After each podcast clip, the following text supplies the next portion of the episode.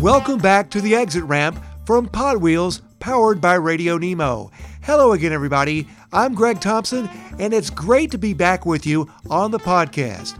Now, folks, for our June 5th trip back onto the exit ramp, we'll be reconnecting with Long Haul Paul and Jimmy Mac.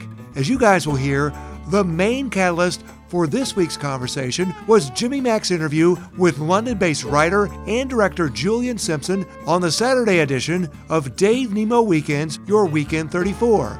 Now, as you guys all know, between radio, streaming music services, and podcasts these days, we all have an unlimited amount of listening choices. And that's part of our discussion here on the exit ramp on Pod Wheels, powered by Radio Nemo. As you guys will hear, we dive into a bit of radio history while we also discuss how all of these options speak to the individual who is choosing to spend part of their day as a listener. Paul, as Jimmy's getting ready to join us, I know from talking to you a little bit earlier that hearing Julian Simpson talk to Jimmy during their interview about Julian's roots and the BBC, that it brought back a memory for you. Now, I've always considered the BBC to be one of the world's standard setters, especially when it comes to bringing radio drama and music together. And Paul, these radio dramas, as you know, can paint such vivid pictures. And as we get going here, you had a brief example of one that comes to mind okay, there were these people on this train, and there was this conductor who lost his life, was scalded to death by steam to save a town because he ran it off the tracks. And then they hired Pete Seeger's sister, Peggy, and her husband to write songs about this. It's really one of the great archetypal radio models it's so cool to see the BBC inhabiting that space still. Hey guys, the other thing that was so much fun about listening to his stories as well about BBC, and we talked a lot during the hard breaks as well about a lot of this stuff, is we just recently, a couple of months ago, interviewed David Hendy, who is a professor of media, communications, and the like out of England, who wrote a comprehensive biography of the BBC. Not one of those massive, like eight tome volumes, but a real big, kind of thick telling of how the BBC comes into existence. And that's part of its story. So the thing you're talking about really plays in really nicely. And the story about how the BBC, if you guys love radio, Hendy's book is just something extraordinary because he talks about the three guys in the abandoned building full of rats kind of meeting on the riverbank, having been given the charge to create the BBC. As you both know, I'm a big fan. We talked about how the Road Dog radio gets started and how things get started and get going and kind of build momentum. And that book is terrific. If you like that kind of stories, it is so worth checking out because it tells you how everything, like Doctor Who, the program you're talking about, the idea is that the BBC is the first one that makes a real commitment. It becomes the voice of the people. I mean, it really does kind of fulfill that mandate where everybody from all walks of life are kind of given an opportunity to get in there and kind of make their voice heard. So it really is the people's radio to a large degree. The British solution to communism and socialism is to actually create the apparatus that makes people not have to think about that. The welfare state and the BBC both kind of spring out of the on a totally random topic. I often get phone calls from listeners who will tell me one program or another out of the federal government is a socialist plot, and I tell them it's anything but a socialist plot, and they'll bring up welfare, and I'll say, "Man, welfare is not socialism."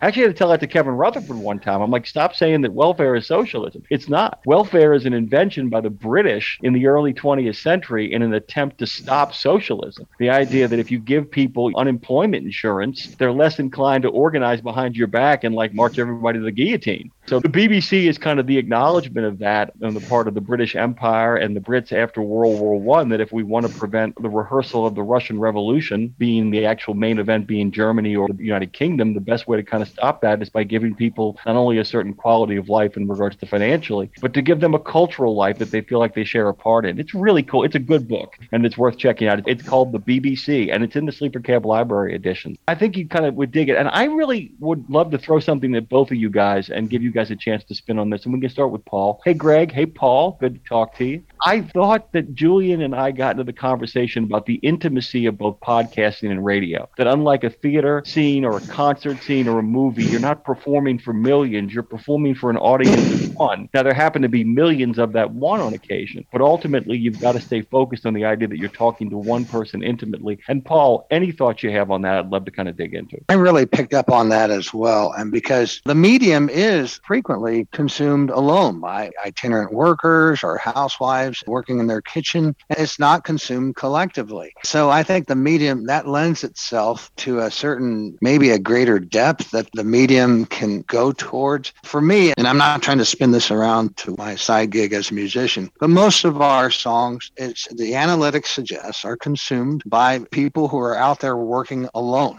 There is a certain intimacy, and how you can see these things in your mind when Julian suggests that you can describe a monster and nobody will criticize the special effects because their imagination is doing all the work. And we just had the Indy 500. I've been to the Indy 500 three or four times. And my first experience there was such a bitter disappointment because we lived in the blackout area, but all we could have is the radio coverage. I could see the Indy 500 in my mind better than I could see it in person because it's such a huge track. You can't see the whole race. It's impossible to see the whole race. You can just see people if you get a good enough seat you can see them going down the straightaway and into a curve. Well, the red car's ahead this time. Listening on the radio and imagining the race, you could see the whole race in your mind. It's a weird thing. When I heard that, it just dawned on me that's why it was such a disappointment to watch the Indy 500 in person. Well, one of the things that I go back to so often, and Julian talked about it today, when you look at Orson Welles, audio is this blank canvas. And Jimmy, you know this working working on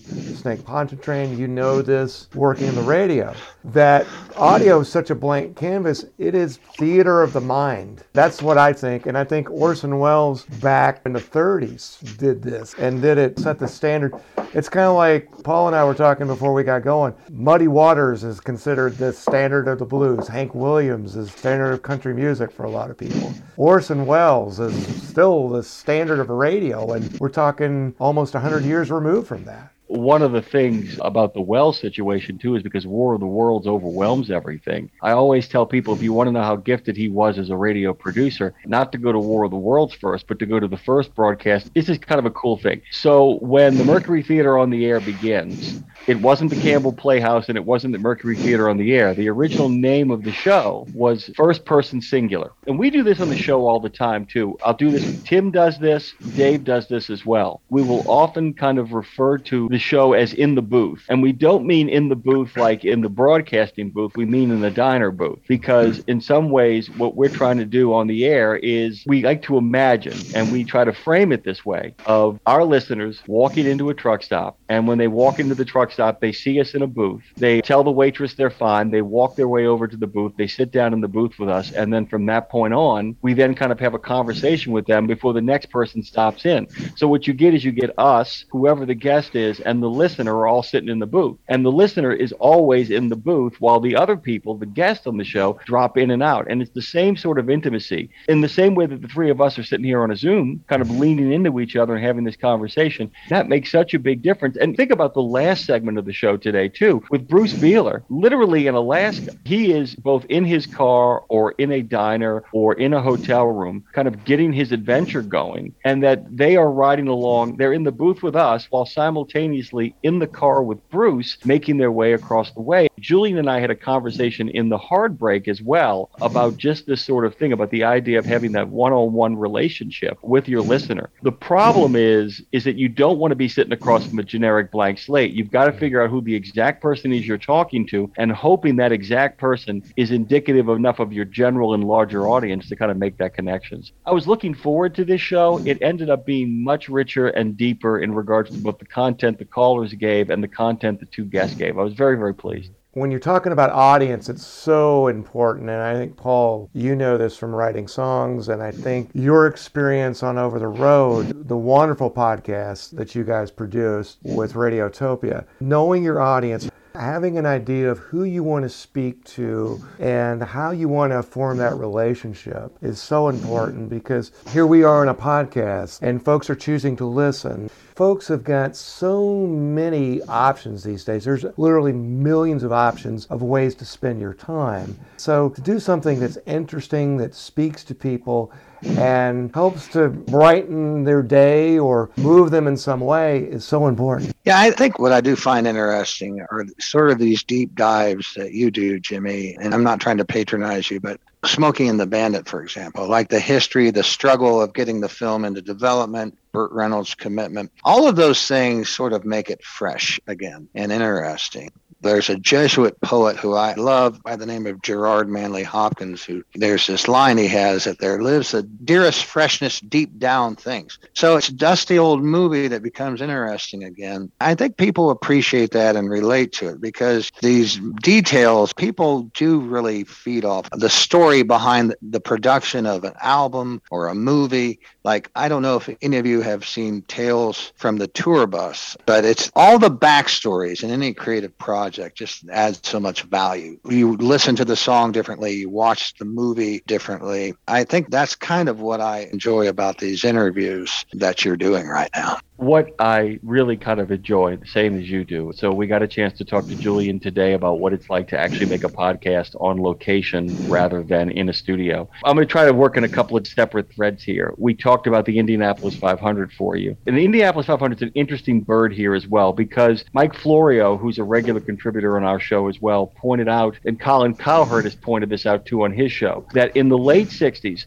the three most popular sports in America, football and hockey, are not part of the equation. NBA basketball is not even close. Three most popular sports in America are horse racing, boxing, and baseball. And each one of them lends itself as a medium closer to radio than it does television because two of them happen in the blink of an eye where you can't process the whole thing because it happens so quickly in the case of boxing and horse racing. And one of them actually is the exact opposite, where the longers of the game allow you to settle in. And therefore, it becomes the responsibility of the announcer in all three of them to generate excitement and also to fill the space in between the times when nothing is happening. So with racing, nothing happens, something happens, and then nothing happens again. And that's it. It's very quick and it's over. So somebody has to set the scene, then somebody has to describe the event in a complete kind of mosaic picture, and then somebody has to come in at the end and kind of recap the scene, but also recap the scene of a sense of you are there. In the case of boxing, you get these kind of flourishes of three minutes and the smack of leather, followed by these intermittent breaks where the space has to get filled up, followed again. Baseball, on the other hand, is nothing's happening for long periods of time, so you want somebody who can fill it up with conversation as if you're sitting next to somebody there in the thing.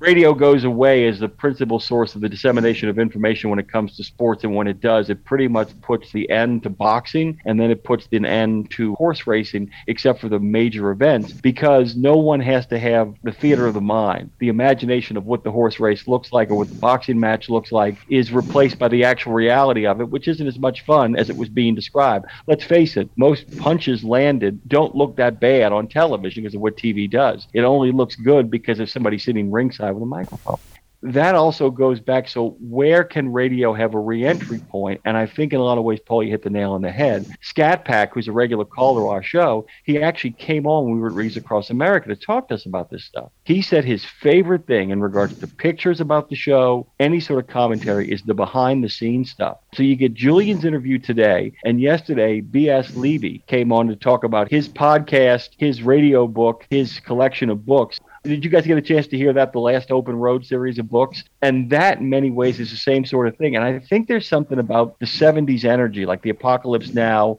where I have a budget, but I'm also kind of flying blind by the seat of my pants. There's something corporate about this that I think a lot of people are really attracted to. People like the idea of building things in your garage, but they like the idea of building incredibly quality things in your garage even more. And I don't know if any of that makes sense, but it's an attempt for me to kind of pull together about three days of programming and make some sort of sense of it because I was really overwhelmed by a lot of what Julian and what B.S. Levy had to say yesterday. So if either one of you guys want to kind of pontificate on that, I've done enough pontification. So. I was amazed at how streamlined Julian's process was. So he has one editor that looks at what he does. When we did Over the Road, we did everything on Google Doc. I would write an essay on some of the episodes. I would write a personal essay, and there would be four people weighing in. And it took some getting used to if I was a little too full of myself, someone would call me out on it. And Ian Coss, the producer and sound designer, he's a slightly built guy, but in the creative space, he's Rocky Marciano. And I don't mean that in a negative way. What we did was a collaborative method of storytelling, which took place on Google Doc, which they've distilled into an art form. But for Julian to just have one editor, I was amazed at that.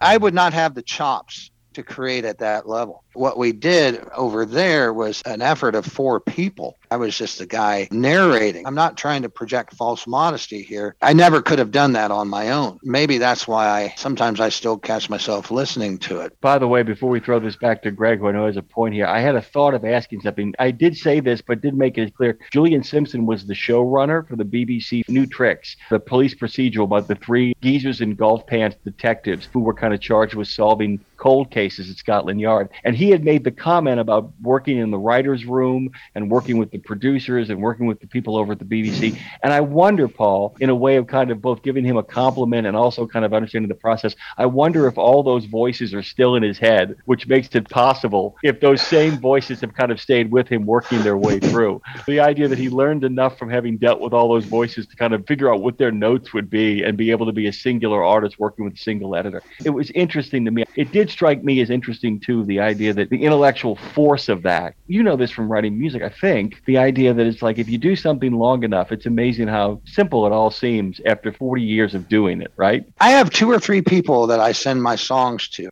If the song is good to them, then I think it's a good song. But you are right in what you're saying. When all that feedback's in your head, over time, there's less of a tug of war, if that makes any sense, because you're predictive of that feedback. That's a good line, predictive of that feedback. Go ahead, Greg. Right. And I think that what we're talking about here is it's so important to listen. And I think that your interview with Julian was fascinating to me on many, many levels because having started my career in radio and then working in newspapers and then evolving into the work that I've done in the trucking industry, and it's all about communication. When I was listening to Julian, what I found very interesting, and to Paul's point as well, is that if you find a group of collaborators that you really like. You're able to listen to each other and you have folks that you trust you can take it in a lot of different directions. And again, having that blank canvas, which is we can do things with audio that you can't do visually because everybody's got their own imagination. And it's a matter of knowing your audience, reaching out to the audience, and speaking to the audience. And to Paul's point, they did a lot of that over the road podcast series through Google Doc. And when you think about what we're able to do right now, we're in three disparate locations, we're having a conversation, and we're putting something something together that people can listen to. The opportunity to collaborate and communicate has never been greater than it is right now. I think that there are both immense opportunities and some real risks involved with it too. There was a remarkable thing that if I can find it, I have found bits and pieces of it online, but it's amazing in a world that we live in, right? Where there is so much access to so many things. The one thing you really want to find, desperately want to get your hands on is the one thing that you can't find. There was this great Omni article in the 80s where six filmmakers, including Mel Brooks, Michael Douglas, Susan Seidelman, David Lynch, among others, talked about what filmmaking in the future would look like. One of the things that all of them to a person agreed upon was as technology accelerated, as the opportunities for cheaper video cameras and cheaper sound equipment that was still of high quality,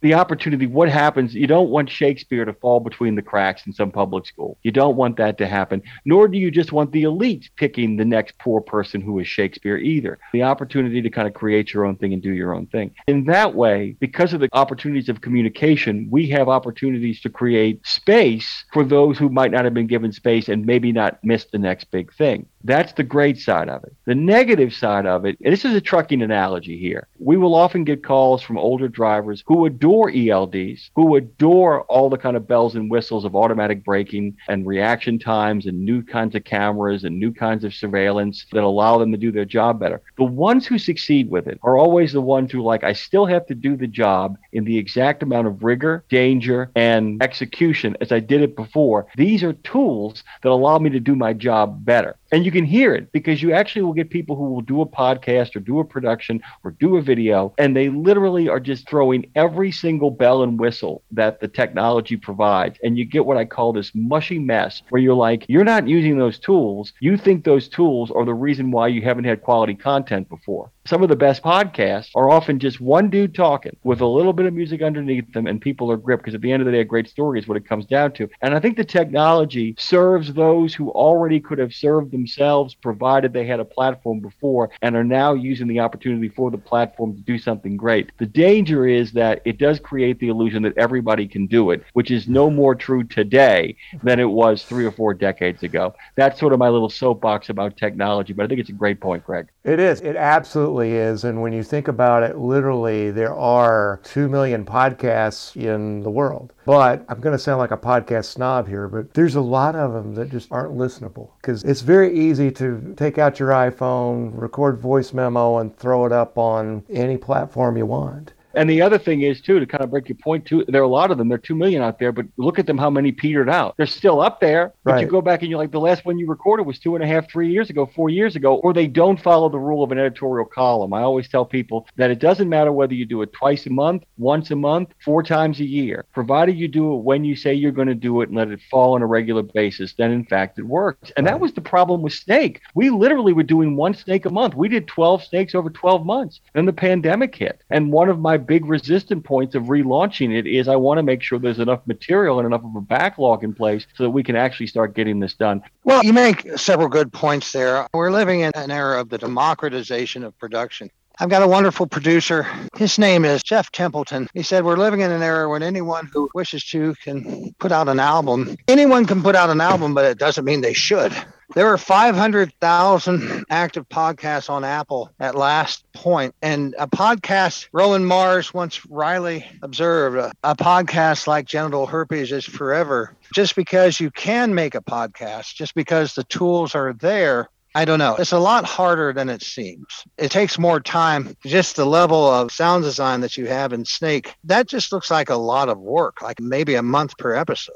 Not that much, but my wife would be thrilled to hear you say that, by the way, because she tells people, she said, if you think five minutes of content is easy, that's one of the things that Julian said when we got to the break. He said, a lot of your listeners might not know this, but that's just not dropping sound bits in. That's a lot of work. And to get it right is a lot of work. It really is. I appreciate that. It's been tremendous to be with you guys, and I'm looking forward to the next time we get together. Jimmy, before we close this, I want to go behind the scenes of what you did that's going to be broadcast on Sunday. You went to Phoenix for the event want to get your thoughts about that whole experience. So we flew over to Phoenix, of course, as you know, as the guest of Knight. It was a last minute thing. Usually these things are planned way in advance. When they came on as a client, we had a great meeting with them where they were talking about the things they were excited about, and they brought up the fleet of heroes, these truck wraps. Look, I'll be really honest with you. There are times when people kind of have these things, and my patriotism, I wear my heart on my sleeve. I am what you would call an old time patriot. I cry at the drop of a hat, but I'm also very, very careful about my patriotism in the sense that I often think that things celebrate rather than contemplate, if that makes sense. They will be often celebratory and triumphalist. That's a word that's really important to me because if something feels triumphalist, I try to avoid it. I found their wraps to be incredibly not only tasteful, but have a certain mournful quality about them. When we made the decision to go, it was understanding about how the kind of reverence they treated the stuff with was, and to watch it kind of play itself out in this kind of respectful, sort of solemn memorial sort of way really kind of confirmed the decision when we were talking. They told me about it. I said, We'll come there. I said, If you guys are willing to kind of figure this out, we'll make a point of showing up there at the last minute. And they accommodated us terrifically, set us up with a table. There was a discussion about going inside and recording the interviews. But I just thought, given the energy on the grounds at the transportation hub at night, that it would just be too much of a missed opportunity not to be there live on the scene when we did it. In retrospect, people will be hearing this tomorrow. There are a number of those interviews, particularly a number of the veterans who I I think are breakout stars. Just some remarkable stuff. So I hope people enjoyed it. I enjoyed doing it. Paul, where are you off to and where are you going to play next? We just finished a wonderful show at Farmland Historical Center. So there is a town in Indiana. It was literally named Farmland, Indiana. And they've done some wonderful restoration of that little community. Lots of great conversations So June 25th, we're going to do a nice area truck show called the Friends of Simpsonville, which is a company picnic slash public truck show. There's a lot of really cool old iron there. And what's interesting is you've got a lot of young guys who are restoring these old trucks, and it's aesthetically a very beautiful thing. So June 25th, Friends of Simpsonville Truck Show in Atlanta, Indiana, near Tipton. And looking forward to next week's topic. Any thoughts about that? We're going to Nashville for a couple of days to join Dave and Donna over in Nashville because we're going to be part of the TCA safety and security meeting that they're having over there. That's probably going to do a lot of kind of the push and pull of it. And one of the things that we're doing in regards to topics next weekend is we're talking about vacations to remember. That's going to be Saturday's show. And then the Sunday show is called a dive off the deep end. I always, every summer, try to do at least one water sport show about water mm-hmm. skiing, water parks, sitting by the pool, really kind of deep diving into water. So there's going to be a lot to talk about. And I think it's kind of funny because a vacation to remember and a dive off the deep end and a safety meeting, I think there's some connective tissue between all those things. I think we'll be fine. Absolutely. And, and I tell you what, homework for everybody. I want you to bring a vacation to remember from years ago. I've got one from 43 years ago. I think that especially long haul drivers will appreciate. We were out for 22 days as a five member family on the road, and we hmm. went a long way. We put in a long haul. Guys, have a safe, good week. Jim, safe travels to Nashville. Say hello Hey. to everybody. Did you guys enjoy the two snakes we played? They're ridiculous, weren't they? Absolutely. Yeah. I love the tongue in cheek aspect. Tongue firmly planted in cheek, I think how Julian referred to one of his shows. I don't mean to use the word cute in a patronizing way, but I think it's cute. It's a wink. It's a wink. And the joke we make about Snake, Sydney's got a great joke about Snake. He's exuberant in his egomania. Because of it, is like Snake is awesome, but the reason Snake is awesome is because his friends are awesome, and therefore everybody's awesome, which makes him completely bearable. You know what I'm saying? It's not that he's number one, it's that he's in the number one group of people, and that's a big difference. So thanks, guys. Thank Thanks. you. Always a pleasure.